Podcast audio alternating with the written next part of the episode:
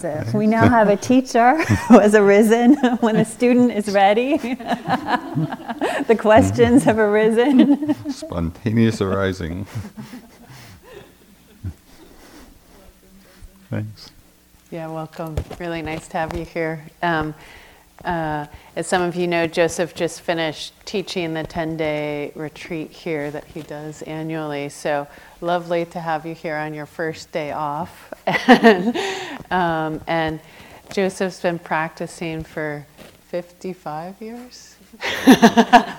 he founded IMS about 40 years ago now with Jack and Sharon.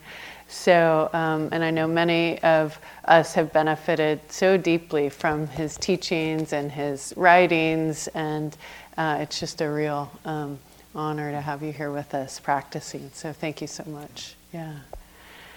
And um, we'll hand it over to you to make a few remarks, and they've prepared embodied questions.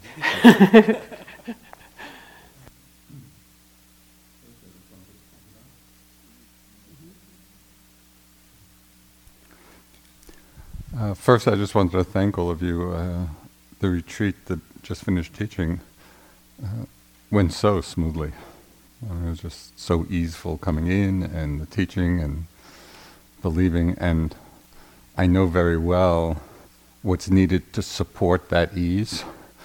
Uh, and it's all of you, because I know this very well from IMS. Uh, so I'm always really appreciative of everybody's support for making these retreats happen uh, in as easeful a way they do. So as I understand that the conversation is about right speech or wise speech, um, I just really had a few very brief things to say to start it off and then like to open it for discussion. Um, so two things came to mind in thinking about it, and thinking about why the Buddha gave such importance to it. And one of the indications he gave such importance to it, aside, of course, from it being one element of the Eightfold Path, is, um, as many of you probably know, uh, the Buddha gave one very specific list of ten unwholesome actions to avoid.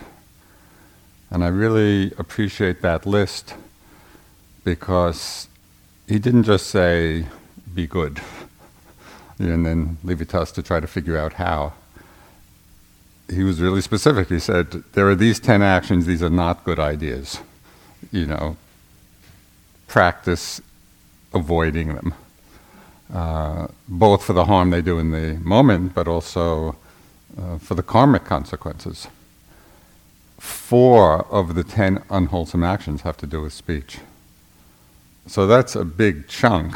You know, if we could kind of refine the quality of our speech, we're already a long way to living our lives uh, in a more beneficial, wholesome way. Um, the other reason I find wise, wise speech so important, beside that avoidance, you know, of doing unskillful actions with all the attendant consequences, is that because we spend a good part of our days talking, I find it an amazing arena of practice for tuning into motivation. You know, and again, as most of you know, motivation is really the key. There's one Tibetan teaching which says everything rests on the tip of motivation, because that really determines the skill or unskill of the action we're doing. And yet, motivations are or can be quite subtle, and they can be mixed. And in the busyness of our lives and our actions, uh, it's often hard to even take the time or have the ability to tune in. Well, what actually is my motivation? In performing this action. But I found that with speech, the motivation often is quite clear. Not that we usually take the time to stop and look at it, because mostly the words just come tumbling out. But if we can train ourselves to just have a moment or two of pause before we speak, it's often pretty obvious. You know, what's, what's the predominant motivation? Uh, is it to bring people together is it to bring people apart? You know, is there anger or aversion in there? Is there kindness in there? Is it simply to say, here I am? You know, there are lots of different uh, motives. And so, because we speak so often during the day, and if we train ourselves to begin to tune into the motivation, we're really bringing mindfulness into a big part of our day. You know, and for me, that has made the practice uh, tremendously alive in the midst of daily life. Uh, so it just feels like a tremendously important arena to explore. Think that's it. so, if you have any things particularly you'd like to talk about or explore. I have the mic.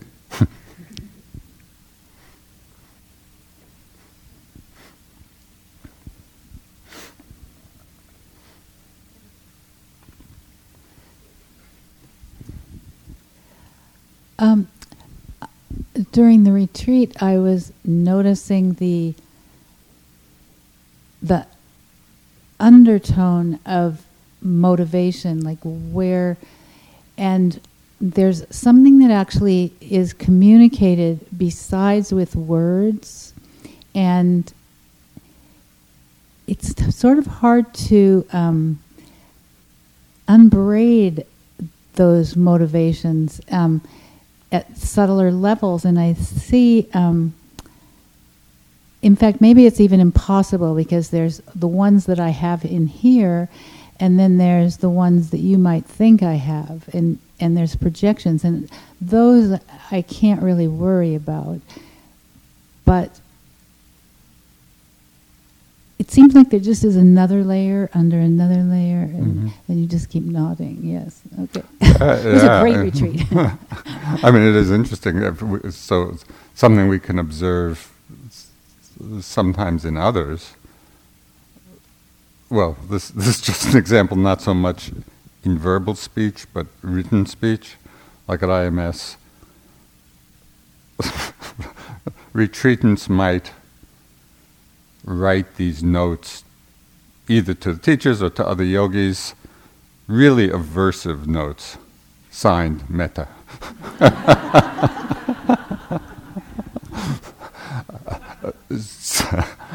and so the reverse is also, you know, sometimes somebody may be speaking nice words, and yet the energetic body language or is really not so kind, you know, and so those levels I think are really important um, to tune into, and as you say, especially in ourselves, and that's that's where uh, mindfulness of the body could be a good starting place for just tuning into the motivation behind what we're about to say.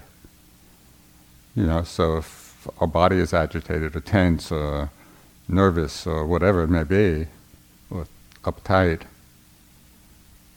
it might be worth taking a look at okay, what I'm about to say, uh, is it influenced in some unwholesome way? Or not, not necessarily, but it could be. And so the body could ref- reflect that. One point you made, which I think is really important, is that we don't ever really know for sure what the motivation is in another person. And so I think a lot of miscommunication happens when we're assuming a motivation without having checked it out. And this happens a lot. It happens a lot in speech, happens a lot in email. You know, where where it's much harder to pick up the nuances Um, so this reminds me of a little uh, little rap. There's one there's one uh, sutta which I really love, and it has more to do with right listening than right speaking. And the Buddha sets a really high bar. He says, you know, people may speak to you in one of many ways. And he goes through this whole long list. They may speak to you truthfully or untruthfully, with an intent to harm or with an intent to help, with goodwill, with ill will. And so he goes on and on with quite a long list of all the ways people may address you. And then the sutta goes on regardless of how people address you, you should abide with a heart of loving kindness, concerned for their welfare with compassion. So, reading this, just imagined okay, somebody is yelling at you, speaking harshly, lying, and wanting to harm you. Abide with a heart of loving kindness, concern for their welfare. That's a challenge. But I love that teaching because kind of it sets a very high bar and it points to a practice which I have found so helpful in teaching, but it applies to all of our interactions. Most of the time, I think we are reactive to people's behavior. You know, and we we like when they're behaving well, and we don't like it very much when they're behaving badly.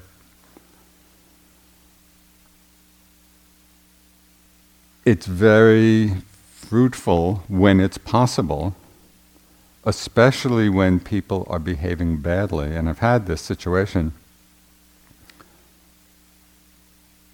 to actually not immediately be reactive to the behavior and the energy coming, but to settle back and open my eyes and to really look at that person. You know, so they're, they're doing, you know, harmful things or unpleasant things or obnoxious things. You know, just to take, okay, just just let me look at the whole person, and almost always, and it becomes also very obvious when my eyes are open in that way to see the suffering which is causing that behavior. Because happy people, you know, easeful people, usually don't act in that way. And what I found to be so amazing is that when I can see, take in the whole person, and it really is visual, you know, it's really opening my eyes to look at them just in a moment, I've seen this happen so many times, it can go from my own reactivity to the behavior level, and it drops to compassion for the suffering. Because I'm seeing the suffering rather than simply being reactive. And then, of course, different appropriate actions, different actions may be appropriate in response, but it's coming from a very different motivation. Is this making sense? Uh, it's been it's been tremendously helpful. So I had this experience for the first time uh, in response to an email, and I had never made the connection between this particular sutta and email. but as we all know, email is kind of both the gift and the bane of our lives. you know, and I don't know about you, but at different times I'll be getting an email which, in one way or another, just triggers a reactive you know, reaction, you know, in me of some kind of irritation or annoyance or aversion or something or other. And for the first time, it was just before I came out here to California, I'd gotten one of these emails, and I remembered that sutta which the Buddha was using in terms of speech, but applies perfectly to emails. Someone may speak to you angrily or not angrily, with harshness, wanting to harm, wanting, you know, that whole list. Abide compassion for their welfare. So I remembered that and I reread the email and it, it's like everything dropped from that level of instinctive reactivity. Oh, this person is speaking via email in this way. Can I abide compassionate for their welfare, you know, with a heart of loving kindness? And it was amazing. The, the email I sent in response was completely different than if I had sent the email before I dropped into that relationship. So it has to do not only with verbal speech, but also with our new technology of speech. So there's a lot. I, this, this is such a rich field.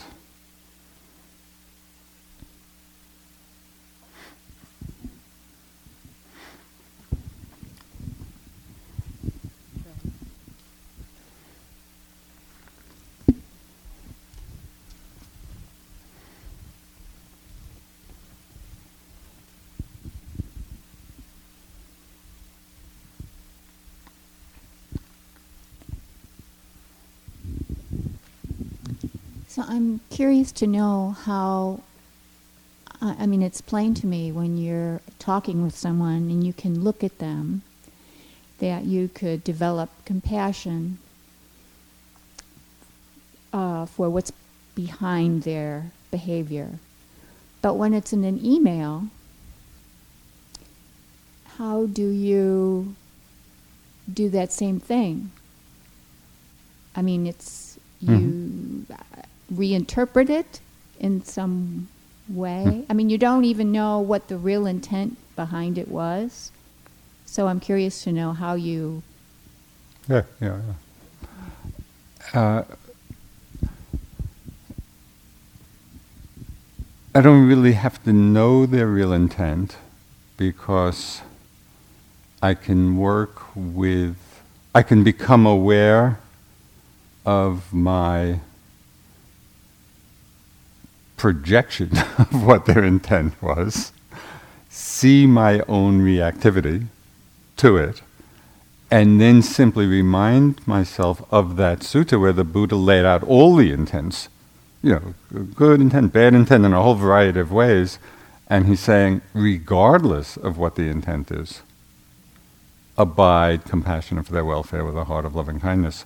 So it just reminds me, I do have a take, you know, on what their intent may be or whatever, it doesn't really matter. It doesn't matter whether it happens to be accurate or not. If I'm in a reactive mode, it means I haven't dropped down into being compassionate for their welfare. You know, and so we really can be compassionate for anybody's welfare. It's just re- it's remembering that that's a possibility in the midst of our own reactivity. And so it's hard to remember to do that because we often feel justified in our reactivity or self righteous in it or whatever.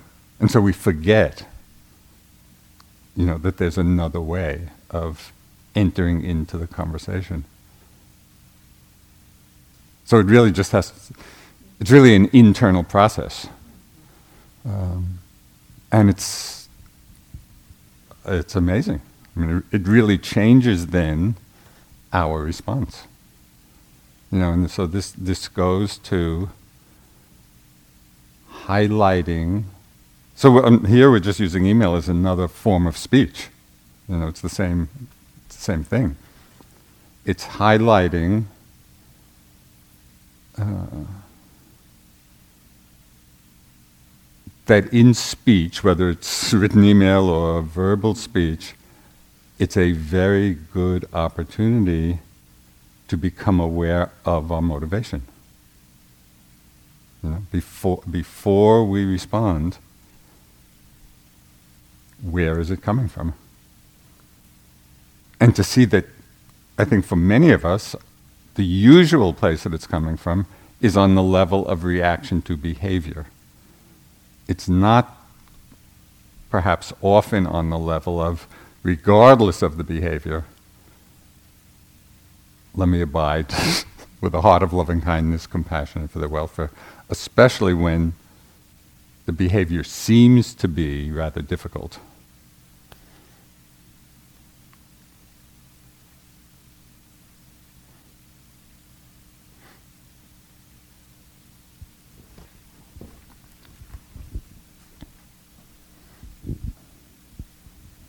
Hi, thanks for being here. I'm Paul. Um, I've noticed occasionally on, on retreat, for example, that people have a tendency to move or think or act a little more slowly. And is that a fairly safe statement? Um, and there seems to be a, a discrepancy between the sort of what I might call the tempo or the speed of the heart and the speed of the head. And one of the things that encourages for me um, a higher level of good, wise communication, let's say wise speech, is to really take what seems like radically more time to respond, which during which things are converted from reactions yeah. to responses, ideally. Whether that's speech or behavior or, mm-hmm. or whatever mm-hmm. it is, that that time is really critical. And um, I'm wondering um, about the discrepancy between how much time we often seem to take when we're in practice mode versus when we're in work mode. And if there's a way for that skillfulness to, with practice, accelerate to the pace that's demanded of a busy work schedule, or if it right. really just is, for me, it's a constantly reminder to slow down, regardless of what kind of influence I may be feeling uh, externally, whether it's direct or whether it's just empathetic. So I, yeah, I think there are, uh, there are several questions in there probably, yeah, or yeah. maybe there are none. no, no. but, but is, is, it slowing down, or is it becoming skillful more quickly? I guess is the is the heart of my question. Thank you. Yeah, I think there are a couple of little aspects there.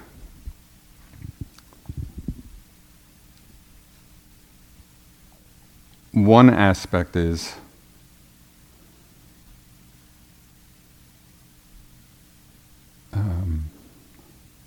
I don't think it's a question of speed. I think it is a question of whether we're rushing or not. And you know the feeling of rushing, we all know it.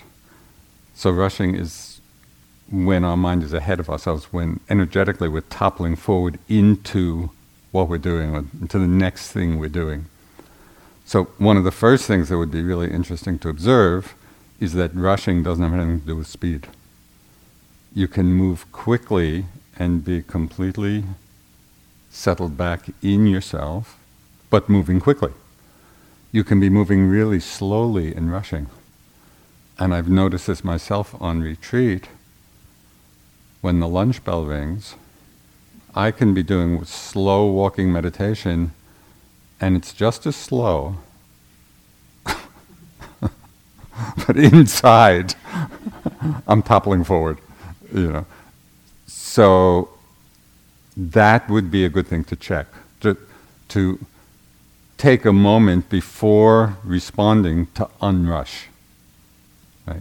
Just because in that rushing energy, then things are going to come tumbling out. So that doesn't take long. It just is, is a quick check in. Okay, am I rushing or am I here? Then I think what you're describing it really doesn't take a lot of time. It takes, for me, it takes remembering that there's a different reference point. So that's why I like that sutta so much, because the Buddha is laying out a reference point for response which is completely non conventional. It's not our usual way of how we decide how to respond. I, and, and I love the high bar of it. You know, somebody's yelling at you and lying at you and wanting to hurt you. Abide with a heart of loving kindness, concern for their welfare.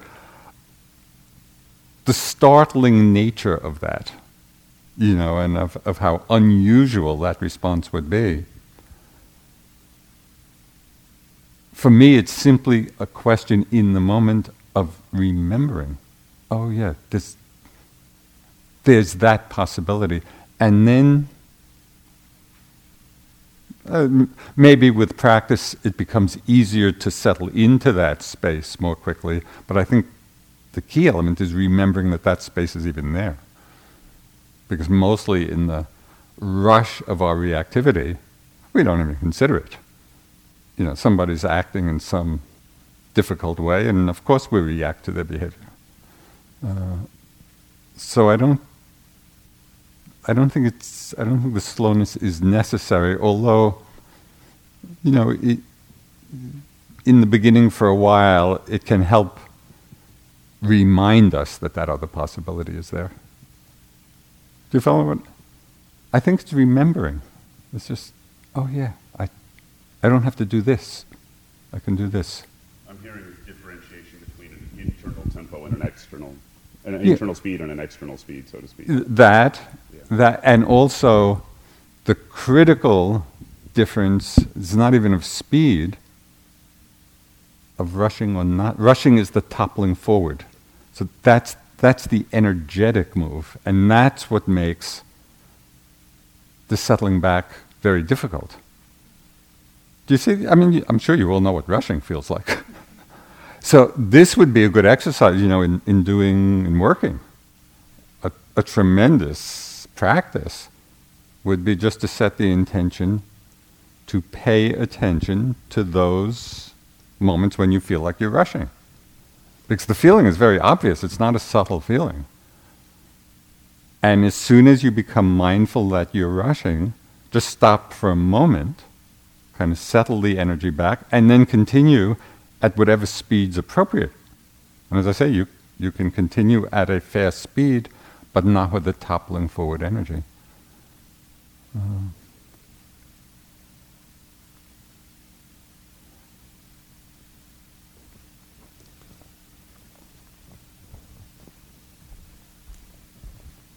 You know, one of the things I just love about the practice and these discussions, and it really can transform the way we live. You know, it's not just about what happens on a meditation retreat. It's okay, how are we living? You know, and is it is it in a way that uh, is more peaceful or less peaceful?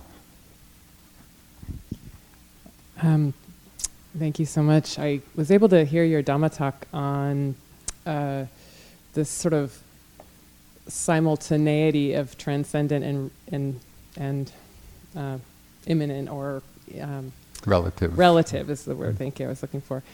Um, one of the things that I think is a challenge for any community of human beings uh, working together is when we there's areas of of agreement perhaps in the transcendent or in, and then and this interest in this. But as we deepen even explorations for example in issues of of difference um, that becomes more tricky with speech and and um, and cultural uh, you know norms. And and I just wondered if you could share a few thoughts around that as um, as we really you know these differences particularly as we explore things that have um, profound threads in society, for example, um, h- how how can we navigate that when Mhm. there are these these differences in that relative and the Yeah, yeah. Okay, so there's again a, a lot. That's a big topic. It's I bit- know. it is a big topic, and uh, so I'll just, you know, various threads of it. Um, so I'd just like to offer, just in one thread of it, but there's, there's more, uh, two ends of a spectrum of ways of dealing with differences. So at one end, do you know who David Brinkley is or was? He was a famous newscaster, and Um, so he wrote this book with a great title. Everyone is entitled to my opinion. so that's one end of the spectrum, right? Where we engage in dialogue with that attitude. You know, everyone's entitled to how I look at things. The other end of the spectrum, of that particular spectrum, is a line from uh, the 17th century Zen master Bankei, uh, who wrote a wonderful book, uh, the, the, the, teachings of his, in a wonderful book called The Unborn. Uh, so one of the lines in that says, Don't side with yourself. So I have found that to be a tremendously useful reminder, right? So that even as we have particular views and opinions, we can have them, but really look to see are we holding, are we really attached to the viewpoint, or do we have them in a spirit of, hmm, you know, this is how it looks from this angle, maybe from another angle it looks quite a different way. Right? And, and to hold that, but very often people have a hard time remembering to hold it in that way. They're more on the other end of the spectrum. Yeah. So that's just a really useful practice. It's like, and I've, you know, in different board meetings at IMS and, you know, with all the organizational stuff that comes up, uh, I've often had to remind myself in listening to discussions in which I might have had strong views about something. It's like, well, why does the other person feel that way? You know, just to, to kind of settle back and not be so attached to the rightness of my view, but to realize, yeah, I have this view for certain reasons, but you know, giving myself the space to even internally inquire, well, what what might it look like from another side? So that makes conversation a lot more productive. Uh, and it's surprisingly hard to remember to do. You know, we get so invested in our viewpoint. So that's one arena. Another arena uh, has come up a lot in um, the diversity work we've been doing at IMS and uh, you know a lot of workshops on undoing racism and we've been doing this on the board level and the staff level and, and I was just speaking with Guy and Sally about this we were remembering back to a board meeting, I don't know, maybe six years ago. And that's when we were first beginning to start doing this work. And there were, uh, at that time, I don't know, maybe four or five people of color on the board. And we were really, you know, diving in uh, just to these issues, which are very complex and there's a lot of feelings. And and we were all remembering how tense that meeting was. You know, because just a lot of us, for different reasons, just felt very uncomfortable in the conversation. You know, kind of either afraid we were going to say something wrong or fear of expressing something, uh, whatever it was. It was not easeful. And we were commenting over the last five or six years of having every board meeting, this is a topic of conversation. You know, we've done more and more workshops, and and it's amazing the degree of ease that there is now in this conversation. You know, where people can express lots of different views, and, and there's not that same tension about it.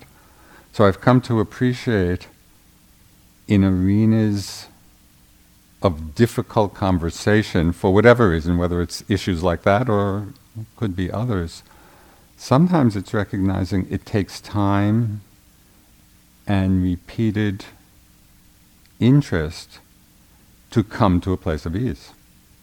You know, and kind of not to short circuit that process. Sometimes it's not easy right at first to feel easeful with it. But if the commitment, you know, is there, something really changes. So I, I don't know if either of anything I responded addresses specifically what you had in mind. Thank you. That's, that's lovely. And, and that's just another example of the value of speech as an arena of practice. You know, because so much can be learned, you know, and greater ease accomplished over time as we practice. Actually, I'm realizing I have a, a sort of a follow up. In, in some ways, one of the things when we kind of come into the realm of the relative and the opinions and views, um, you, you're mentioning sort of the ti- the time factor, but one of the things that can happen with it, let's say that meeting, you Mhm. know, six years ago, or whatever, is people the f- the fear of saying the wrong thing or sounding, intending, Yeah, yeah. like they're, and so, you know, i- is is you're is you're sort of saying, okay, there is actually a just a time and a comfort part of that in order to know people's intentions, or, eh, you know, Well, there- mhm.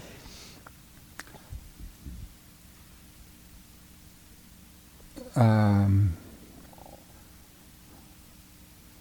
I guess an assumption that I make in the context of these discussions, whether it's here or at IMS, the, the underlying assumption I'm making is that basically the, the group intention is good, the skill may not be there.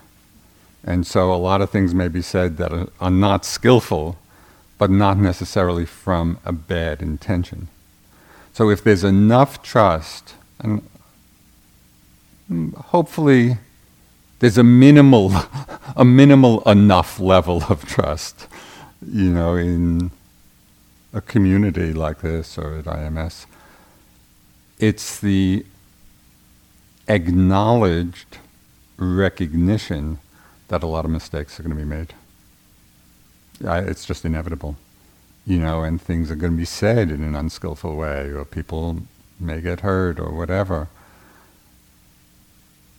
But if there really is that shared sense of the basic intention is good, then then it is a question of time and learning. It's learning skills, learning what's unskillful, you know, learning to feel greater ease in talking about difficult issues. Uh, but I've seen, I've just seen tremendous movement in that, so I know, I really know that that's what can happen.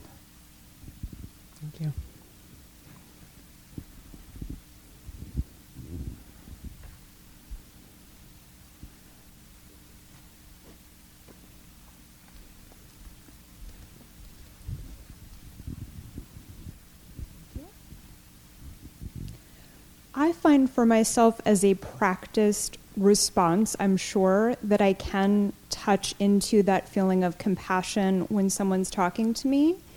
And I think partially because of that, sometimes I attract people who I don't know well who want to tell me all kinds of things that are I know the feeling. Yes.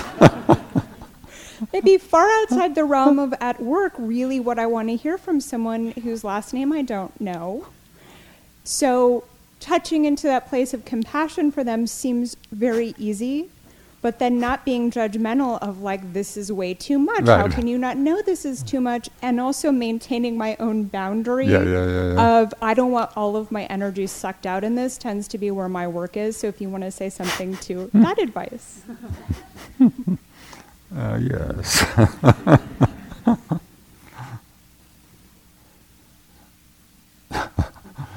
Sylvia has a great line, and uh, this is going to be a paraphrase because I, I can't remember it exactly, but she said something about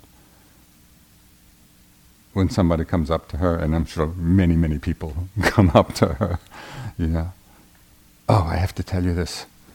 And she'll say, why? so uh, I think we may not all have Sylvia's way of doing that. no, it's a really interesting question, and it's basically how to set boundaries kindly, you know, so that the energy behind it is not one of resentment, you know, or aversion. And I think that that is a skill, Uh, but it's not, I think it's not that hard to begin to play with language. Just for example, I, you know, somebody comes up to you in that situation, and you might say, you know, this isn't really a good time now for this, or just just something that's not a dismissal, and it's not saying, you know, go away. It's just acknowledging your own particular need at that time and creating the space. So I think there is, there are ways of expressing it, uh, and it's kind of a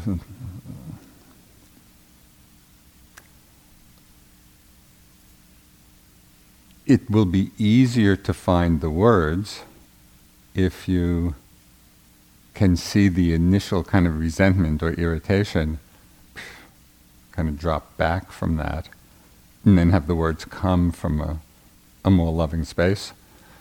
If we're verbalizing from the place of irritation, then it's harder to find the right words, you know, and so generally will come out then in some aversive way.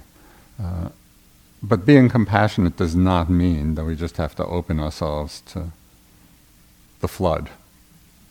Know? I mean, very often, uh,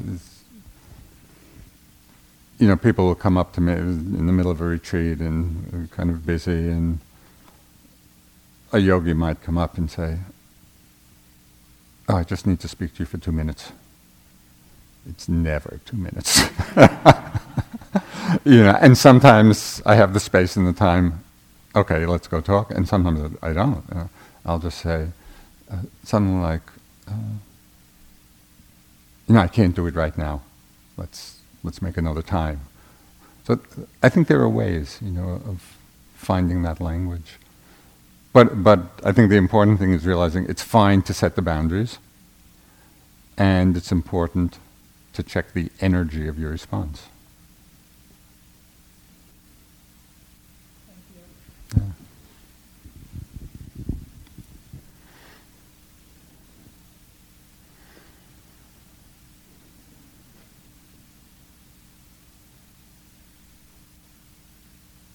There's uh, one exercise I did when I was first getting into Buddhism. I was still in the Peace Corps in Thailand. So this goes back 50 years. You know, I was just learning. I didn't know anything about it. Um, so I was reading and studying, and I'd come across, uh, you know, the Eightfold Path and right speech, and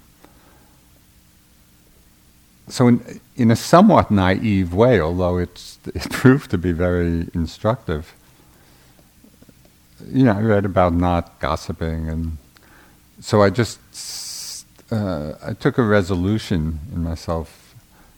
It was looking back now, it was a little extreme, but uh, then I was young and enthusiastic. Um, I said, okay, for the next few months, I'm not going to speak about any third person. I'm not going to speak to someone about someone else.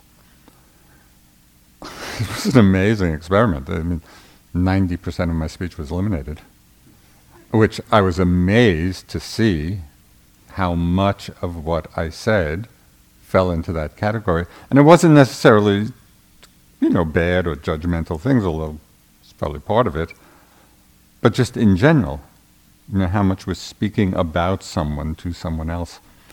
And it was so uh, illuminating First, to see how much speech was devoted to that. The second was to see that a lot of it was judgmental in some way. And that when I stopped doing that for that period of time, my mind became a lot more peaceful and a lot less self judgmental. It's like that pattern of judgment that I had been expressing about others, of course, I had been directing to myself as well and it just calmed down a lot. So that was a useful.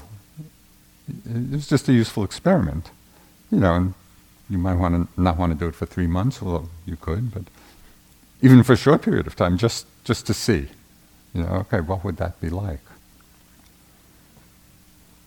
Another really useful exercise. I think I may have spoken about this last year. uh, this is really one of my favorites. Uh, do you know the, the Pali word for useless talk? It's a great word, samphappalapa. uh, so the word sounds just like onomatopoeia, samphappalapa, where we, where we say something that is just completely useless. and to notice how often we do that.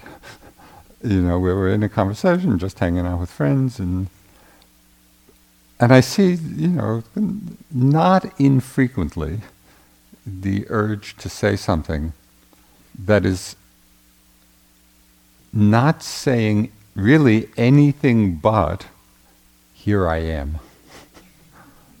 that, that's the only meaning of the words. And so just to see that, to see, and, and, then to practice, you know, if I can catch the about to moment of that, uh, I don't have to declare this, you know, and just not do it. And it, it's a very good, uh, tangible experience of the value of renunciation. Because in that moment, it's just renouncing that impulse to sampapalap. You know? and it always feels good. It always, fe- okay, I didn't have to expend that energy in a completely useless way. You know, and so it's a kind of conservation of energy in it. It's exercising that ability to no. This, this is unnecessary. I don't need to do this. That's a powerful force to develop in the mind. You know, sometimes sometimes we think of renunciation only as kind of these big things, but we can actually practice it in just in a lot of little ways. I'm going to hand the microphone to this person that raised their hand. some some papalumpa. so, um, I wonder if you could speak a little bit to the dance between right speech, right communication, not engaging in too much here I am, not engaging in too much speaking about third parties, the, sort of the dance between that and social life yeah, and being yeah. at dinner parties. And I, I happen to have a husband who uh, is from Eastern European where small talk, he's from Eastern Europe and small talk doesn't really exist there. And so we have a lot of and he is such a he is really good at wise communication because he doesn't really say anything so that's you know he sort of saves himself but so we and sometimes he'll say to me well why are you even talking you're just filling the air you don't even need to say what you're saying and i'm saying well this is what we do it's the custom and so you know i I, I feel like this duty to be a good house guest and to entertain or you know to say what needs to be said and especially say it for both of us because we're not saying anything but um, but I also don't necessarily want to engage Yeah. in slander or anything like that, but also don't want to seem like this, oh, I'm too good for you to take part in this conversation. So, Yeah, yeah, anyway, yeah. I could go on and on, but you get what I'm yeah, yeah, saying. yeah. No, it's. Uh, I think that is the big challenge. Uh, mostly, what I would say is, don't create a rigid model of what it should look like. You know, and play. Just, just, just explore, and maybe. Sometimes it's moderating the amount we do it. So, so I'm, I'm not suggesting we have to take on some kind of absolutist thing. Okay, you know, this is. co- Although that was the experiment I did then, and at that time in my life, it was okay to do that. Uh, but it may be that that you want to do it in a in a more flexible way. You know, so you still do engage in what we might call small talk, but even within that, you, you could monitor. Okay, well, what what's in the small talk, you know, and eliminate the more egregious, you know, uh, uselessnesses. Uh, but I would do it from a place of play and investigation and exploration, and you know, see what it's like, and rather than rather than getting tight behind it. Uh, and it would also be interesting Hmm. I don't know how to say this exactly. Uh, in an exploratory way, and just to see, especially with friends, you know, or with people we're close to, is there some way of elevating the meaning, content of the conversation? Know, because, because a lot of it is, is habit. We, we, we're just in the habit of conversing in certain ways. You know, it was just. Uh, so I'll, I'll, I'll, just offer an extreme of this, but it, I'm not suggesting we go to this extreme, but it kind of maybe gives an indication. So the, maybe you have this out here, but there's some friends in New York who uh, put together what they call Jeffersonian dinners. You know what that is? It's so there's a dinner party, and there's a topic put out, and people go around addressing that topic. So everybody, everybody is connected to the conversation. It's not, you know, a lot of separate side conversations, and it's usually a topic that has some interest or some meaning. And it's just very interesting. The, the level of conversation is very different. So that, that's, that's quite a stylized form. And uh, I mean, you might try throwing a dinner party like that and, you know, just put out, and, and even if you, you know, you do it for 15 minutes, but less formally than that.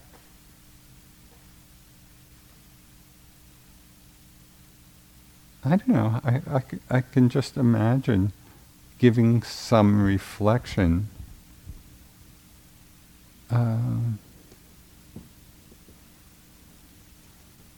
really, the things that are important to you. You know, and are, are there ways of bringing them into conversation?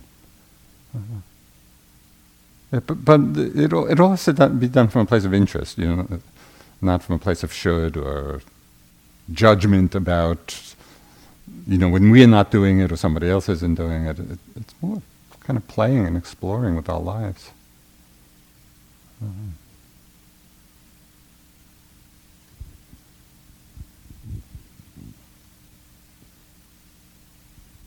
Joseph, can I ask something? Sure. Following up with that, I have my own. Mm-hmm. Um, so, uh, the, this high bar that the Buddha sets how to not um, get discouraged or have some sense of, of, as we investigate this area, seeing how we're not measuring up and how to, how to maintain a, a sense of curiosity and mm-hmm. engagement from a, that place rather than slipping into. Mm-hmm.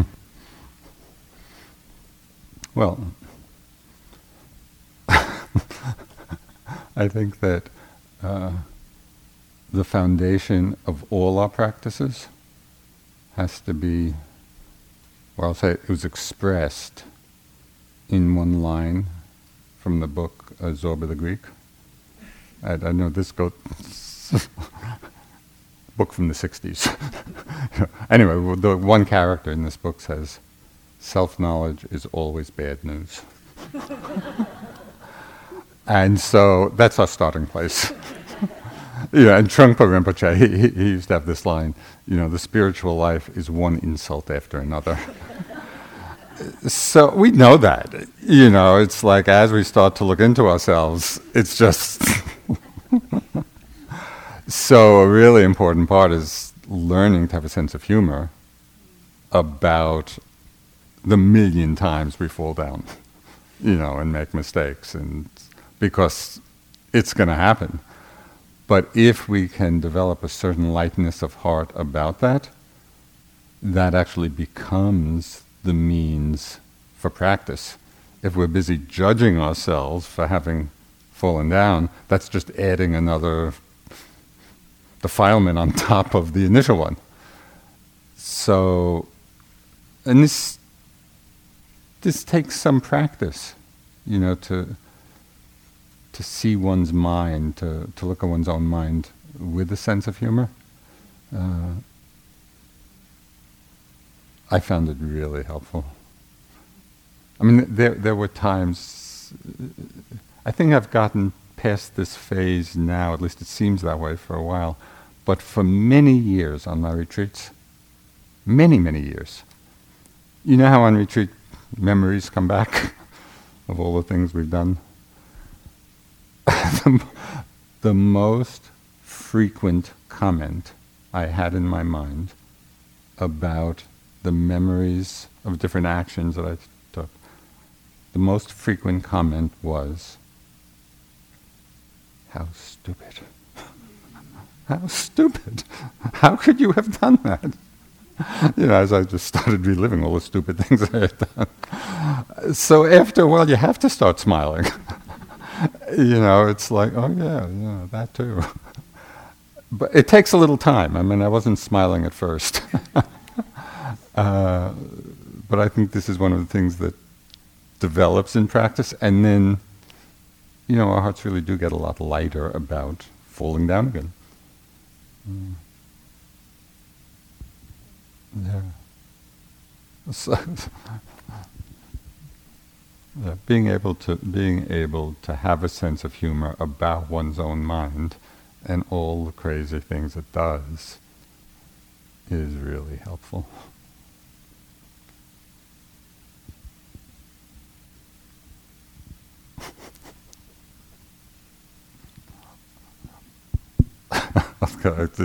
One of the stupid things I did is just coming to mind. I'll just share it with you to show you how stupid a mind can be. So this goes back, I don't know, 25 or 30 years. And there was land across the street from IMS that I thought this would be great if we could, you know, buy this land. And over the years, we had one very big donor, you know, really given a lot. Uh, and so at one point I had this idea, it would be really great to, you know, buy this land.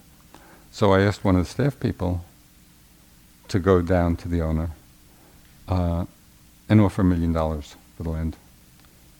And I never asked the donor. you know, I just, just, oh yeah, just offer a million dollars. Well, when I thought of this afterwards, Joseph, what were you thinking? Pretty stupid. so that, that's just one of 10,000 things. I think I have a question.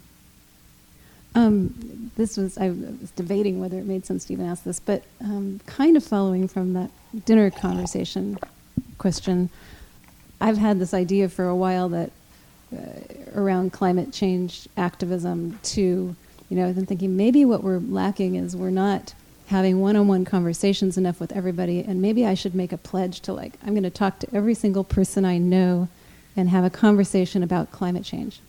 And I don't know, just curious mm-hmm. on how that how right speech comes into play. Well, first I think would be an interesting experiment. Two, I think there's probably more and less skillful ways of doing it. And so, just off the top of my head, in terms of the question, you might preface the, com- the, the conversation maybe by saying something like, I mean, this, this is just a, you know, first, first, first draft. Um, you know, I'm really feeling the importance of climate change. I'd love to talk to you about it. You know, are you interested in having the conversation? So it's not like you're dumping your thing, but you're inviting the conversation. So uh, uh, always with things like this, you know, it's finding a way that actually helps to engage people rather than rather than push them away. Uh, and it's just giving a little thought to, okay, well, what would do that? What would be a skillful way of doing it? Yeah. So, uh, uh, try it. Watch out, everybody. You're gonna you're gonna be having lots of conversations about climate change. I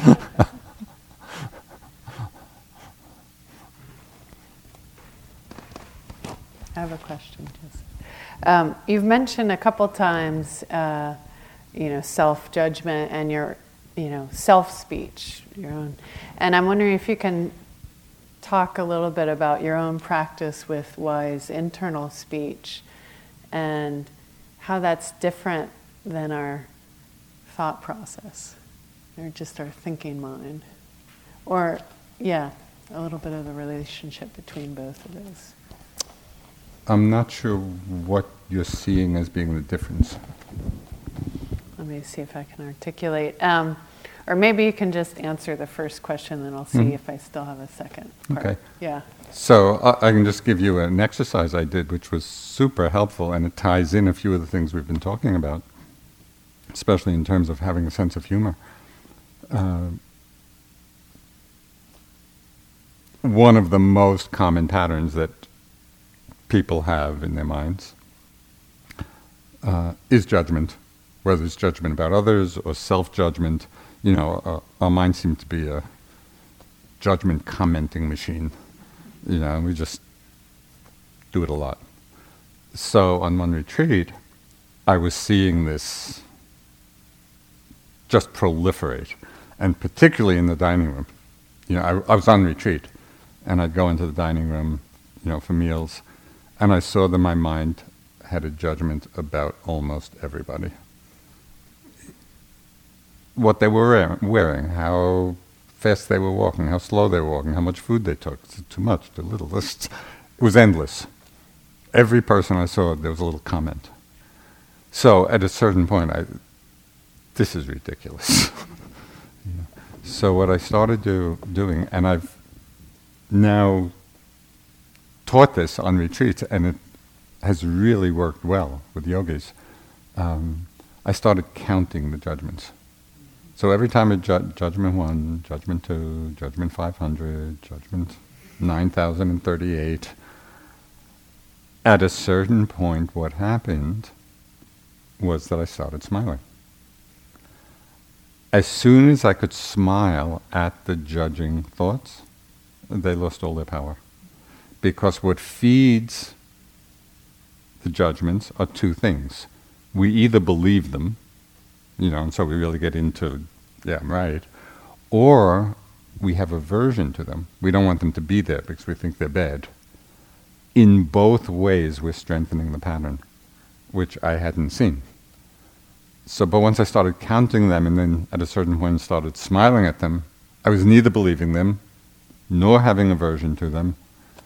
So then the judgment came, and when it was just like a sound coming and going, there was no investment in them at all. And because there was no investment at all, uh, they still kept coming, but gradually came a lot less because I wasn't feeding them.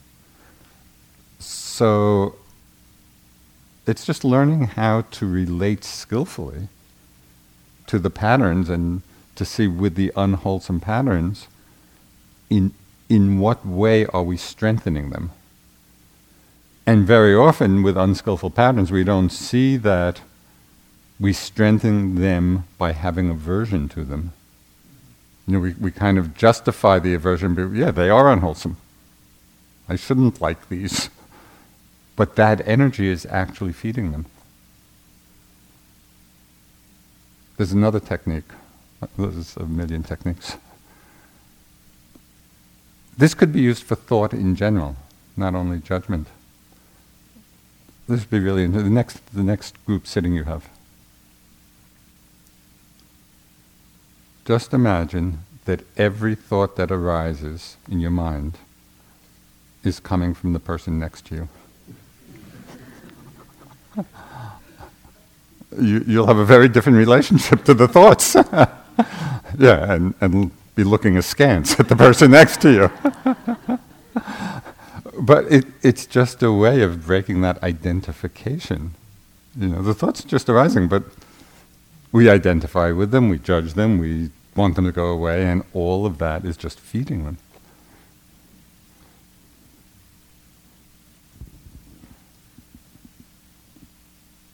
Another great, I, I mean, I,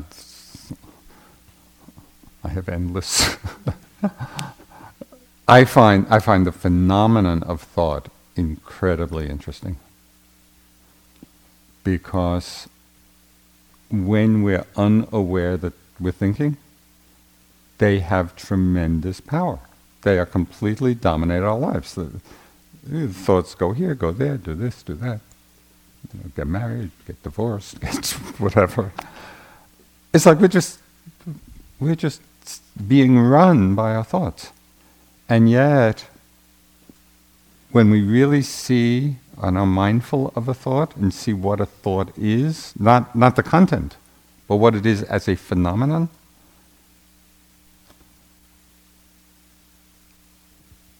it's barely more than nothing. When we're really looking at the nature of a thought, it is so completely ephemeral. It's like, it's like a mirage. You know, it's, it's showing itself, but there's nothing really there. So, isn't this astounding that the same phenomenon, when we're not mindful of it, wields overwhelming power in our lives, and when we are really mindful of it, we see as almost nothing? I just find this incredible. You know, that we're so dominated by nothing. And so it's very interesting, for me anyway, especially when a lot of thoughts are coming, just to ask the question at that time, as the thoughts are running, to, to hold the question in the mind what is a thought? Right? Not what is the thought saying, but what is it as a phenomenon? So we're looking directly at it and we see it's, it's just not much there. So this is a tremendously freeing understanding. Hmm.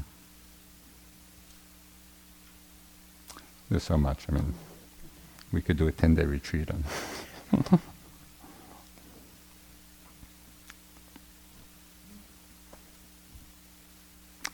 Any last question before?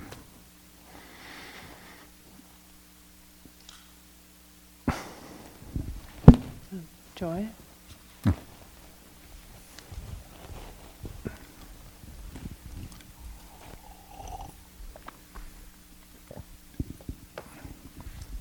Going off of what you just said, it seems like when we buy into the thought, we make it very solid. Right? And yeah. becomes embodied and yeah, we run with it and yeah. Not only that, I mean just another interesting thing. this is this is another cause of tremendous fascination for me. Watch sometime how a particular thought can arise, and just it, it could be a very quick thought, and trigger a huge emotion you know, we have a thought of somebody or a thought of something that happened. And so this thought, which in and of itself as thought, not much there. But if we're not mindful of it, that little piece of nothing can trigger a huge emotional response. So just to watch that is so interesting. So sometimes I'll play if there's a particular thought that I see is triggering emotions, and then sometimes I'll just play and, and purposely have the thought just to watch the emotion come. and, and seeing just how conditioned it is. And, and the mechanism of how that happens is so odd. You know, what, what's actually going on here? You know? But by, by looking at it in that way, begin to see both the conditioned nature of the emotion. You know, it's just, it's like you press a, you press a little button thought button. And so it helps us change the relationship, become a little less identified with the emotion. Even as we're feeling it, we don't personalize it so much. So there's just so much to explore. Okay. Thank you so much, Joseph. Oh, was there one more? Yeah. Oh. Michelle? Yeah. Go ahead.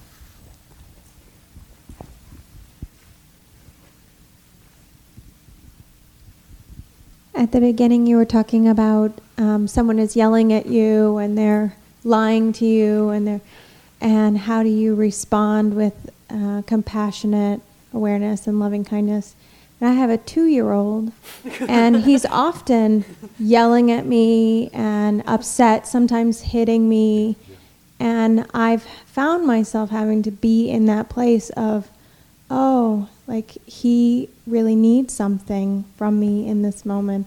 And he doesn't know any other way to respond other than this.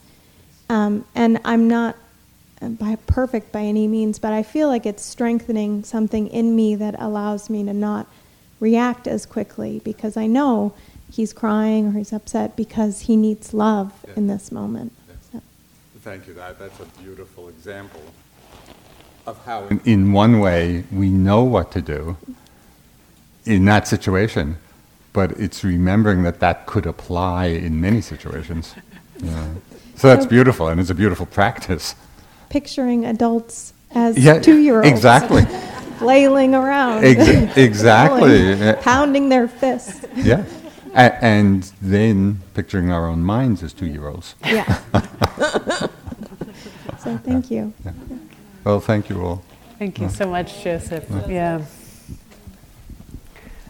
We'll take a about 10 minute stretch break. So um, we'll keep it quiet in the hall and soft voices outside. So thank you, everyone.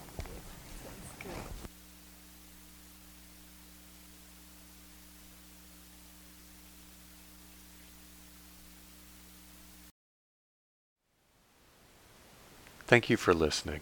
To learn how you can support the teachers and Dharma Seed, please visit dharmaseed.org slash donate.